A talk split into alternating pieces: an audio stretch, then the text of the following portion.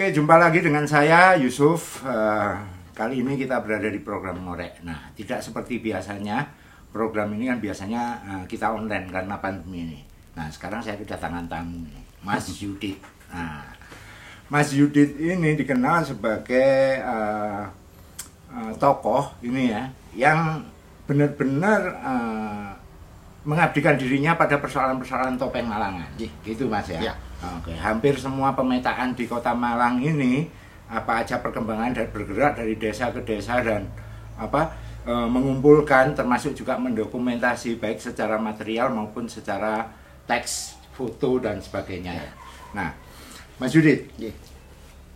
apa yang menggerakkan sampean seperti itu? Eh, ya, yang pertama itu karena rasa cinta. Saya kan orang Malang, jadi Ah. kalau di Malang itu ya mestinya berusaha nguri-nguri tinggalannya orang Malang. Salah satunya Nguri-nguri budaya Malang Ya, ceritanya jadi ya. Oke. Salah satunya ya topeng Ah, itu. Oke. Nah, kenapa memilih topeng? Lebih ke memilih topeng. Ji. Kan budaya Malang ini banyak, ada tarian, ada macam-macam. Atau itu menjadi bagian justru sumbernya di topeng.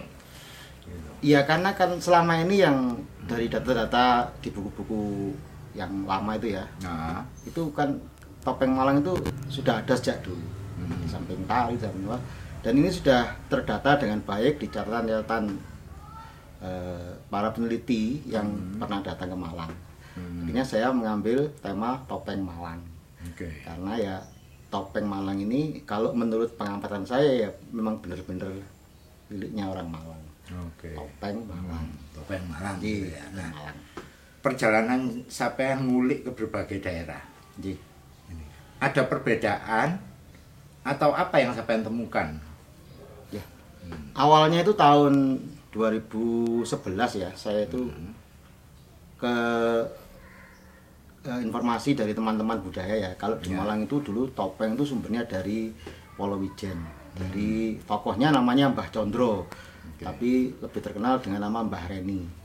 Lah, saya penasaran Mbah Reni itu karya seperti apa sih kok begitu fenomenal. Nah, Cuma dituak dituekno istilahnya. iya ya. kan Oh. terkenal mas jadi Iya, iya. Mbah Reni ku nggak topeng api gitu loh Hmm. nah terus pertanyaan saya topengnya Mbah Reni ini di mana kalau Hmm. pertanyaan topengnya bagus di zaman itu ya tahun-tahun awal-awal tahun 1900-an Ya. Mbah Reni itu tokoh topeng yang pada saat itu dekat dengan Bupati Malang, Malang Suryo Hadingrat itu Hmm. Nah, terus dia membuat topeng lah di Malang ini kok tidak ada topeng tinggalannya beliau itu tidak ada. Cuma cerita. cerita aja. ya ya kan saya penasaran. Penasaran itu mulai saya mencari keberadaan Mbah Reni ini di mana? Di Pulau Ijen sebelah mana. Kalaupun ada keluarga atau keturunannya saya telisik di situ. Dia dia sudah meninggal cuma di mana makamnya pun tidak ada yang tahu. Nah, itu kan kan Ah. sangat anu kan Jadi jadi misteri juga Misteri ini. juga, ya. Iya, iya. membuat sampean penasaran juga Penasaran akhirnya juga. ya. Gitu. ya. akhirnya dari- berhasil menemukan itu. iya Oke. dari mencari keberadaan beliau Hmm. saya keliling di Pulau Ijen itu kurang lebih dua tahun Hmm. ke teman-teman tokoh-tokoh topeng itu mencari informasi Mbah Ren ini di mana tempatnya Hmm. rumahnya di Pulau Ijen sebelah mana kalaupun sudah meninggal makamnya makamnya di mana Hmm. nah alhamdulillah akhirnya dari keterangan beberapa sesepuh termasuk juga yang masih ada turunan dari Mbah Ren itu saya akhirnya menemukan makamnya Mbah Ren itu. Hmm. terus tahun Di Pulau Wijen. di Pulau Wijen Pulau di makam Joko Lulo itu. Oke. akhirnya wis gak ketemu topengnya wis ketemu makamnya wis gitu. Oh, akhirnya makamnya saya bersihkan.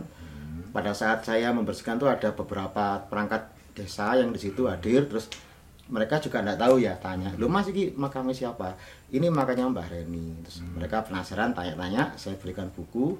Terus mereka oh ini sing top, topeng itu ah," gitu. Ya saya kijing itu topeng apa makamnya saya barui. Waktu itu dibantu oleh beberapa budayawan di Malang yang masih donasi buat kijing buat apa itu saya dibantu mereka. Pak Dwi Cahyono sama Pak Sunari. Nah, itu yang mendonasikan untuk membuat kijing sama itu saya bagian bagian apa bagian pengerjaan Gitu. Nah, ketemu nggak topengnya?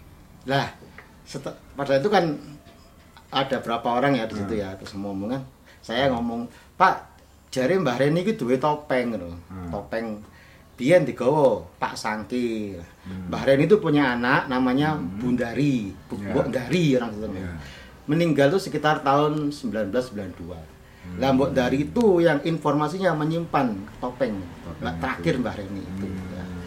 Nah, Ka- konon kabarnya ini Mbah Dari ini topengnya dibawa juragan Wah, apa penjalin namanya Pak Sangki. Hmm. Pak Sangki itu juga meninggal tahun sekitar tahun 90 92 juga. Hmm. Jadi hampir bersamaan dengan Mbah Mbok Dari itu meninggal, topeng dibawa Pak Sangki terus kemudian Pak Sangki itu wafat. Nah ini terus tidak ketahuan ke mana. Hmm.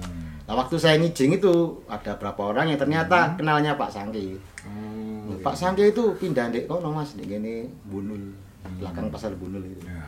Akhirnya saya lacak ketemu istrinya Pak Sangki Hmm. dapat informasi topeng itu dibawa sopirnya namanya Joko. Hmm. Keliling juga Oh. ini topeng.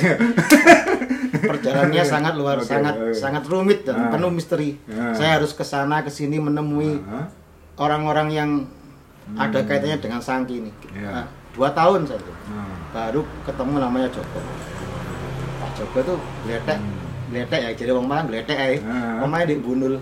Di, di, di Oh. bawah kali itu loh yang Iya, iya. dekat-dekat Sungai Berantas itu Ah. Jalan Ontoseno apa itu situ. Ah.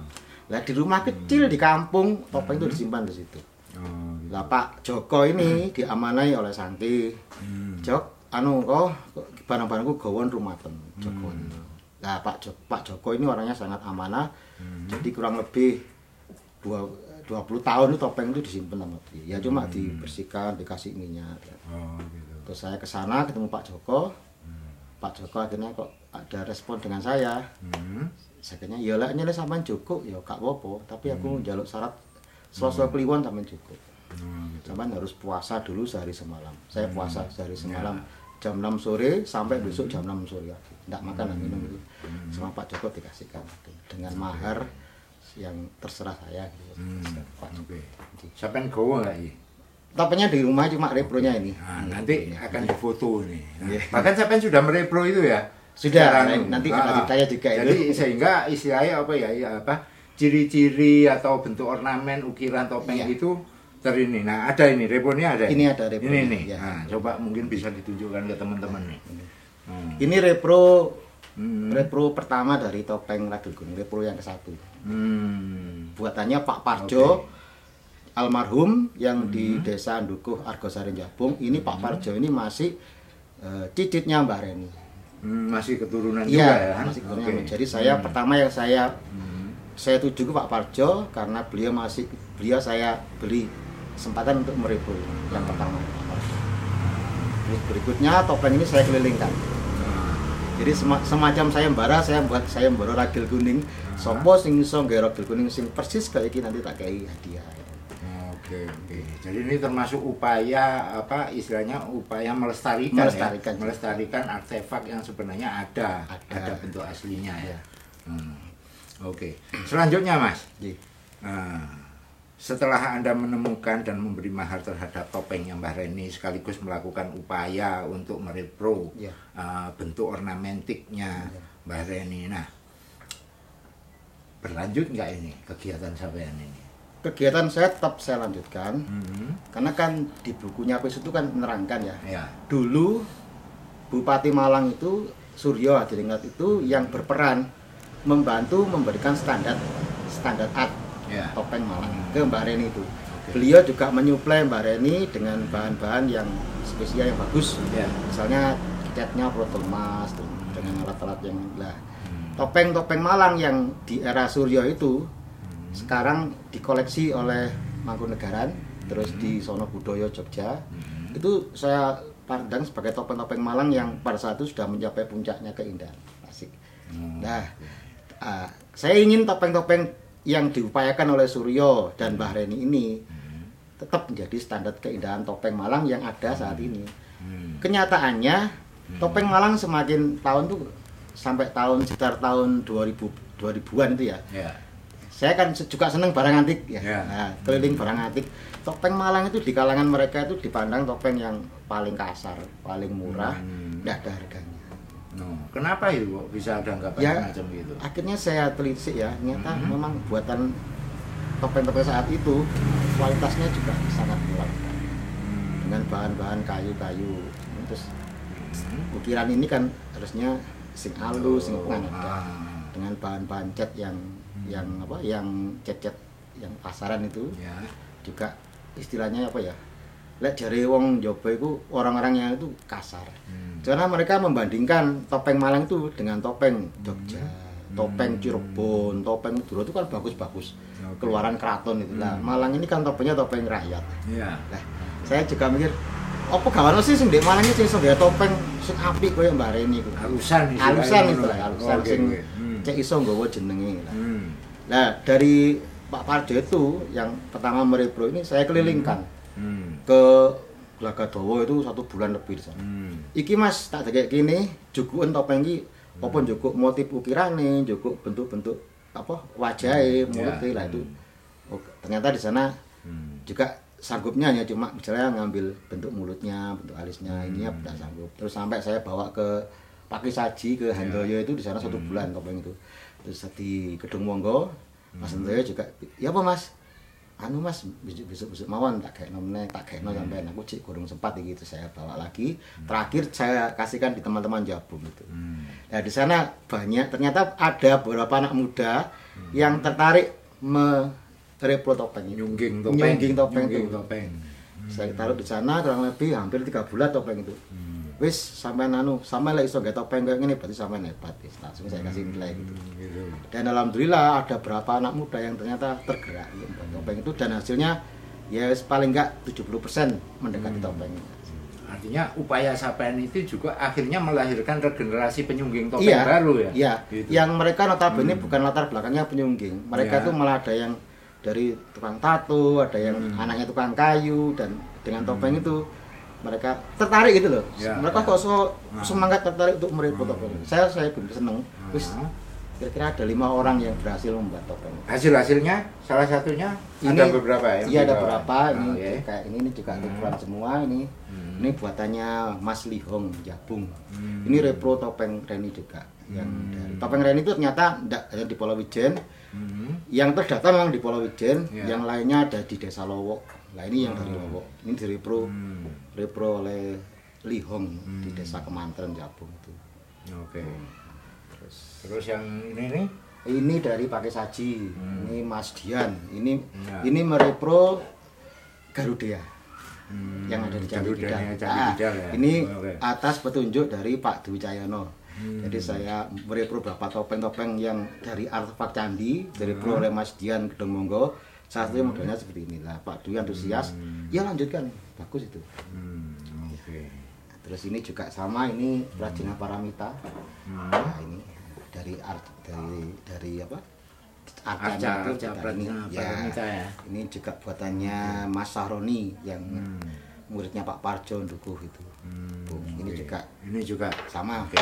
artefak-artefak Sama ya. dari candi. Hmm. Jadi akhirnya topeng Malang itu saya kembangkan dari karya Reni yang klasik ditanya Hmm. Panji, Panji, terus Purwo, wayang Ya. Purwo juga wayang Menak itu saya kembangkan lagi ke topeng-topeng yang bergaya stylenya style Mojopahitan, Oke. Singosarian. Semakin Jadi berkembang. jadi makin berkembang. Berkembang ya? Gitu ya. ya, Nah, sekarang uh, menilik perjalanan sampean. Ji. Nah, setelah uh, istilahnya setelah merespro- mereproduksi ya, ya, nah, mengkopi uh, artefak dari Mbah Reni, ya, otomatis kan Anda berjalan-jalan. iya. berjalan. Sampai jalan-jalan nang dina dina. Iya. Pemetaannya seperti apa Iya. topeng Malang ini perkembangan? Iya. Kalau topeng Malang setelah dari Pulau Wijen kan setelah Hmm. itu Mbah Reni kan seto Hmm. di sana itu hanya ada satu orang muridnya namanya Pak Patawi itu Ah. itu meninggal sekitar tahun 92 kalau nggak salah itu, itu Hmm. pernah pembuat topeng terakhir di Pulau Wijen Oke. Lah Reni ini punya cucu di Jabung di Hmm. Jabung namanya Kang Sen Darlin ter- sampai cicitnya namanya Pak siapa Pak Parjo tadi Ah. mereka juga membuat topeng Hmm. dan Pak Pak Kang Sennya ini meninggal tahun 92 Hmm. jadi terus dilanjutkan oleh Pak Parjo di sana juga tidak berkembang jadi Ya. Ya buat topeng hanya untuk kebutuhan pentas juga kalau ada yang pesen gitu, gitu aja cuma gitu aja Hmm. terus setelah itu saya datang ke sana Pak Parjo saya kasih ini dan alhamdulillah perkembangannya bagus berikut beliau beliau itu orangnya meskipun sudah sepuh tapi terbuka Oke. jadi bisa menerima saran ide kritik gitu. Hmm. Pak Parjo ndak mesti ngenten lho saya ini keganan ini buyut sampean iki Ya. oh nggih Mas saya. Hmm. setelah Pak Parjo Pak Parjo ternyata ada berapa orang tadi yang berguru ke Pak Parjo untuk mengukir topeng adil kuning itu Hmm. Nah, kemudian di mana di Tumpang, di Tumpang itu ada tokonya Pak Soleh, Hmm. Pak Sukani, juga di Gelagadowo namanya Cak Utomo. Hmm. Ini juga sama saya ratani, saya bawakan. Oh, ini Ini orang-orang yang sudah sepuh ini kalau Pak Sukani itu karena sudah sepuh juga beliau, Mbah ngeten iki bos Mbah. Eh, mungkin sudah mentok ya. Hmm. Kalau lek menurut kula Mas, saya nggih ngeten. Oh nggih pun sampean terusaken jenengan. Ini cuma satu orang pembuat Ya. topeng tertua sekarang di desa Tulus Ayu itu Hmm. namanya Pak Sukani. Yuswanya sudah 70 lebih. Oke. Dia paling tua. Terus dari itu juga ke Cak Utomo. Hmm. Cak Utomo itu dulu belajar topengnya dari Mbak Pak ini yang buat topeng di belakang ini. Nih, Pak Pak, Tris. Pak ini ya? Tris. Oh, Nah, ya. Lah, Hmm. Pak Utomo melanjutkan topeng-topeng karya Pak Tris. Hmm. Saya ngomong ke Cak Utomo, Cak Utomo, topeng sekelawas begini kan topeng wangkal. Wangkal itu Hmm. buatannya anaknya Reni, namanya Oke. Ruminten. Topeng Hmm. kuno, kemudian dicontoh oleh orang Gelagadowo, diteruskan oleh Pak Tris ini. Jadi ini Hmm. ada ada ada ada anu ya jejaknya ya jejaknya juga. ada jejaknya ya topeng wangkal, kemudian Reni ya direpro oleh Pak Tris. Ya. Pak Tris meninggal, dilanjutkan Hmm. oleh Utomo dan ponaknya yang namanya Bowo itu. Hmm. Jadi stylenya style style ini cuma saya Ya, suruh ya, ya. mengalus nomnya Hmm. dengan dengan ini dengan membandingkan dengan topeng-topeng Reni itu Ya. kiranya dibuat stylenya. Dan Hmm. sekarang perkembangannya sudah luar biasa. Oke. Ya, terus kemudian dari situ ke daerah mana? Hmm. Eh, Gunung Kawi itu eh, Jambuwer. Hmm. Saya di sana ada tokonya namanya Pak Barjo Jono. Saya juga Hmm. ke sana. Ternyata topeng di sana itu juga dulunya yang dari Senggreng buatannya Ya. Mbah Reni. Jadi topeng mriki riyen Mas, niku sing nyungging Mbah Reni, sing gambar namanya Mbah Sumo Gambar. Yang desain Hmm, namanya Pak Sumo Gambar, yang ukir namanya Mbah Reni. Mbah. Terus dibawa oleh gurunya Pak Hmm. Barjo namanya Mbah Seno ke Senggreng. Sama Oke. Pak Barjo itu berguru ke Mbah Seno. Hmm. Nah, merepro topeng-topeng buatannya Mbah Mbak Reni ini Iya. dari situ terus kemudian ke Jambuwer eh, di eh, Kedung Monggo Hmm. karena mereka stylenya dulu juga dari Mbak Reni juga sama Hmm. Mbah Karimun ini menyontoh topeng dari Mbak Reni yang ada di Hmm. sekarang ada di desa apa itu eh, eh, apa namanya desa daerah Gunung Kawi Iya bawahnya itu Ah. Lowok, Lowok Oh, itu ada ada topeng kuno Hmm. yang dulu dibeli dari Gadang tahun Hmm. 50-an itu. Hmm. Ternyata dulu di Mbah siapa Mbah Karimun, Mbah Karimun. juga, nggih. Hmm. sama Mbah Karimun dicontoh cuma Hmm. karena dengan selera beliau Hmm. topeng itu di anu lagi di Oke. apa, Jadi dikasih nah, apa-apa. menjadi topeng Hmm. di Kedung Monggo itu. Ya. Saya juga sama ke anak-anak Kedung Monggo itu rek ini ojo topeng panji kembang namanya Hmm. jadi ada topeng pandidok nggak ada topeng liyo akhirnya mereka buat topeng style Mojopahit style oh ini ornamen perkembangannya seperti itu Jadi konteks pelestarian topeng itu tidak serta merta mengambil eh, patuh gitu ya dalam tanda kutip patuh. Oleh biar ngene ya kudu ngene, enggak. Tapi lebih pada ekspresi dari setiap Ekspresi. orang juga mewarnai Iya. itu ya.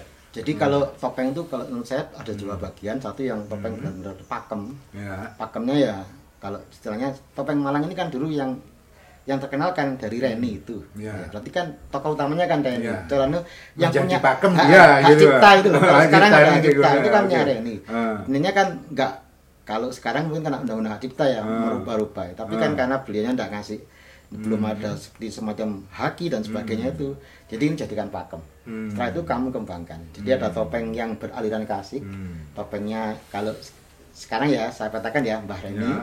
Hmm. terus kalau di sana itu Pak Tris di Kelagotowo Hmm. di Pakesaji Mbah Karimun Hmm. Nah, selanjutnya silakan buat topeng sempalan, topeng Hmm. istilahnya kalau sekarang kontemporer. Hmm. Tapi tetap berpijak ke sini. Ya. Jadi, Jadi, ada, ada pijakannya ada di Iya. tiga tokoh ini ya. jadi klasik, Hmm. klasik kontemporer. Ya. Ya jadinya Oke. topeng-topeng seperti ini. Oke. Nah, melihat cerita sampean nih, mendengar cerita sampean. Nah, terus ada anggapan bahwa komunitas topeng dunia pertopengan Malang ini semakin hari kok semakin turun gitu kan. Iya. Nah, ini kan ketoknya kayak gak cocok saja no. Iya. Persoalannya kan sebenarnya mungkin catatannya yang nggak nggak pernah eh, mengungkap bahwa Iya. eh, proses pengembangan topeng ini mungkin banyak dilakukan di berbagai daerah Iya, bener. di area Malang. Ya Gitu. benar itu. Jadi selama ini memang catatan untuk itu masih kita masih kita buat ya. Hmm. Jadi pengembangan topeng mulai saya menemukan Ragil Kuning 2015 sampai 2020 ini tetap Hmm. kita kembangkan dengan style ada topeng Panji, Hmm. terus topeng ala Mojopahit, ala Singosari dan nanti topeng-topeng kontemporer yang lain. Hmm. Nah, terus yang lainnya itu yang mungkin sampai sekarang ya rata, saya saya amati ya. Hmm. eh, Rata-rata teman-teman itu kan kurang fokus. Hmm. Jadi kalau kamu jadi to- ngetopeng itu gue topeng itu sing Hmm. nanti jadi topeng yang akan menjadi topeng yang luar biasa ya. Ya. Kayak Hmm. kayak Mbah Karimun sampai ke jadi maestro kan karena beliau fokus di situ. Hmm. Nah, teman-teman di Malang ini kan banyak yang belum seperti itu. Masih berkegiatan, Masih berkegiatan. belum berkesenian, benar ya?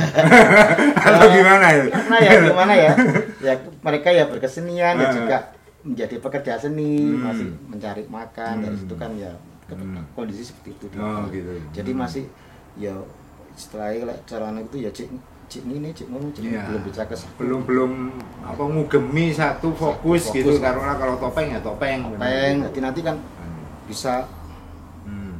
nah, terus kemudian juga dari pemerintah sendiri juga nah eh, nggak ada nggak ada program program untuk pembinaan pengembangan, mereka, ya kan, pengembangan, pengajuan dan sekaligus mengangkat mereka ini. Hmm. Selama ini kan saya amati dari pengembang topeng ini kalau mereka yang produksi ya itu Hmm. pemasarannya juga. Hmm. Jadi, pemerintah itu mestinya juga menje- menjembatani Menjembatani di situ. membantu mereka untuk Oke. mengangkat pemasakan. Jadi nanti topeng Malang ini semakin terangkat. Ya. Kayak di Jogja, di anu, di, di daerah lain loh. Itu kan juga bisa mengangkat cinta artinya kalau kalau taruhlah sebenarnya pengrajinnya banyak banyak. Minat untuk menjadi perajin juga banyak Juga ya kan? iya. Nah sebenarnya yang diperlukan adalah bagaimana kalau sudah ada barang, sudah ada bentuk dan macam-macam ini peran pemerintah untuk membangun jaringan pasarnya ya, Iya. supaya ini bisa juga menjadi apa istilahnya menjadi ikon gitu Iya. ya. Pemerintah juga komunitas itu harus Hmm. berjejaring. Nah Hmm. ini kan lagi kita bangun jejaring ini. Iya. Jadi antara komunitas ini saling berhubungan, saling bersinergi, saling apa saling bantu. Hmm. Caranya dia kalau saya itu kamu kalau buat, mau buat topeng ini kamu ke sana. Itu saya promosikan mereka, saya bantu mempromosikan mereka. Silakan Hmm. Oke. ke sana, saya kasih nomor telepon ini. Hmm. Mereka ini buat seperti buatannya. Hmm. Nah itu itu hal-hal seperti itu yang sekarang kita bangun. Hmm. Jadi nanti topeng Malang itu benar-benar jadi ikon. Oke. Salah- Jadi salah kalau kalau taruhlah topeng Malang jenenge wis topeng Malang. Topeng Malang. Kalau artinya semua stakeholder termasuk pemerintah di dalamnya Iya. Itu paham bahwa ini adalah ikon, harusnya ini menjadi program yang terencana ke Iya, depan bener. gitu ya. Bener. Dan berkesinambung apa berkesinambungan tentunya ya. Gitu ya, terus menerus sehingga ini memang benar-benar menjadi ikon. Oke. Nah, kalau eh, ini belum terjadi, taruhlah begitu. Ah, mungkin eh, langkah komunikasi atau apa mungkin belum terbangun dan macam-macam. Nah, kira-kira idealnya seperti apa gagasannya Mas Yudit untuk bisa seperti itu nantinya gitu? Hmm, ya yang jelas tadi peran stakeholder juga sangat diperlukan ya. Mhm. Jadi kalau bisa topeng itu jadi ikon benar-benar topeng itu nanti menjadi kebutuhan itu. Hmm. Ya kalau perlu nanti di sekolah-sekolah menjadi ekstrakurikuler Hmm. nanti Jadi juga- pelajaran iya, lokal, ya bukan kan, hanya gitu ya. topengnya buat Hmm. topeng terus berkesenian. Ya. Nah, sekarang kan tari bapang itu mulai Hmm. dulu beskalan sudah mulai terangkat. Ya. Sekarang tari bapang, nanti juga tari-tari Hmm. yang lain. Hmm. Akhirnya nanti eh, para pembuat topeng ini akan dilirik oleh mereka. Jadi Hmm. nanti bisa di apa membuat topeng itu yang malah yang lebih baik lagi Hmm. dan mereka kesejahteraannya bisa terangkat. Iya, oke. Kalau eh, persebarannya sekarang di seluruh Malang Raya taruhlah Iya. begitu, itu Iya. daerah mana aja sebenarnya yang boleh dikata menjadi kuat ya, menjadi kuat terus eh, banyak komunitas pendukungnya dan macam-macam itu persebarannya sih Iya. di mana? Kalau aja? yang utama itu di Pakai Saji. Di Saji. Monggo Iya, yang di Pandegani Cak Hmm. Suroso, Cak siapa itu adiknya itu Handoyo, Handoyo. dan teman-teman itu itu kan sudah dari apa pemerintahan, Hmm. dari instansi pendidikan kayak dari UM, dari STKW, dari Udah Kemen- terjalin komunikasi Iya, ya di sana mereka ya, sudah jalan sudah bisa mandiri lah. Hmm. Nah, cuma yang ada di daerah-daerah ini yang juga Hmm. masih perlu diperhatikan yang Oke. kayak di Jabung, di Tumpang, di Jambuwer, di Senggreng Hmm. nah, itu topeng-topeng yang di pelosok-pelosok ini yang juga perlu di, dirangkul itu Hmm. Sehingga persebarannya lebih Iya, merata iya. gitu ya. Kalau Nggak hanya perlu- satu sanggar iya kalau begitu perlu ya. ada pendamping Hmm. pendamping pendamping pendamping praktisi budaya terus dari akademisi dari komunitas yang mau mendampingi mereka ini. iya kayak sekarang ini saya dan sahabat-sahabat saya Mas Nasai dan kawan-kawan Hmm. pergerakan Jabung itu Hmm. meng-up topeng Jabung Hmm. supaya soalnya ini emang ini topeng tuh kayak umurnya sudah ratusan tahun kalau tidak diangkat Hmm. ini nanti ya hilang kita Oke. Dari sisi penarinya bagaimana? Alhamdulillah di Jabung itu sekarang anak ini Jabung ya, Ya, saya project Jabung. saya Jabung Ya, oke. sama teman-teman itu Hmm. sudah mulai muncul bibit-bibit penari Hmm. yang anak-anak muda di sana tergerak juga Hmm. mereka sangat antusias dan Hmm. sekarang kita lagi pendekatan dengan komunitas-komunitas di situ kan komunitas keagamannya kuat nah ini Ya. kita dekati Hmm. jadi nanti topeng itu bisa diajarkan tidak hanya di umum termasuk ke lingkungan pendidikan lingkungan pesantren Ya. nah nanti tujuan seperti itu Hmm. karena mereka mensupport sekali itu Oke, oke. Terakhir Mas, Ji, Nah, sudah panjang kita ber- eh, berbicara topeng ini dari mulai cikal bakalnya, artinya artefak yang paling tua ditemukan dari Mbak Reni sampai pengembangannya juga termasuk pemberdayaan di komunitas-komunitas itu. Nah, pesan terakhir ini bagi teman-teman yang lihat perbicaraan kita ini. Nah, omong noe saya ini ya. Kira-kira Saya- apa supaya ini bisa benar-benar menjadi eh, hasil seni yang bisa digerakkan bersama Iya. gitu. Jadi topeng Malang itu wajib kita cintai karena Hmm. dia ngomongkan Malang. Hmm. Jadi topeng Malang itu ono eneng Malang. Hmm. Nah, ini budaya Malang warisan dari para pendahulu kita, generasi-generasi terdahulu yang sampai sekarang masih bertahan topeng ini. Nah, untuk mengenali budaya topeng itu ya kita harus belajar, Hmm. harus apa ya melihat, memperhatikan, kalau perlu mengasih perhatian lebih. Hmm. Jadi mengenalilah budaya Malang itu dengan melihat topeng Malang. Salah satunya dengan mencintai topeng Malang itu. Oke. Karena ini ini gawe jenenge Malang. Nggih. Untuk bisa Malang benar-benar topeng Malang Iya. menjadi ikon, Nggih. langkah pertama harus mencintai gitu ya. Cintai dulu. Cintai dulu ya. Kalau nggak cinta nggak nggak kenal. bukan. iya. Oke. Makanya kalau di Malang itu kalau sekarang ya Ah. kan ada namanya Mocopat Asmorondono itu Ah. pertama dia Hmm. cikal bakal cinta Cikal kasih bakal cinta kasih dulu. antara laki-laki perempuan ini menumbuhkan Oke. cinta baru selanjutnya Oke. Oh, Oke, demikian pembicaraan saya dengan Mas Yudit. Hmm, Cukup dalam, cukup panjang. Mengugemi ya, mengugemi kebudayaan Malang terutama Tarkola Kopeng. Langkah pertama adalah cintailah. cintailah Sampai jumpa.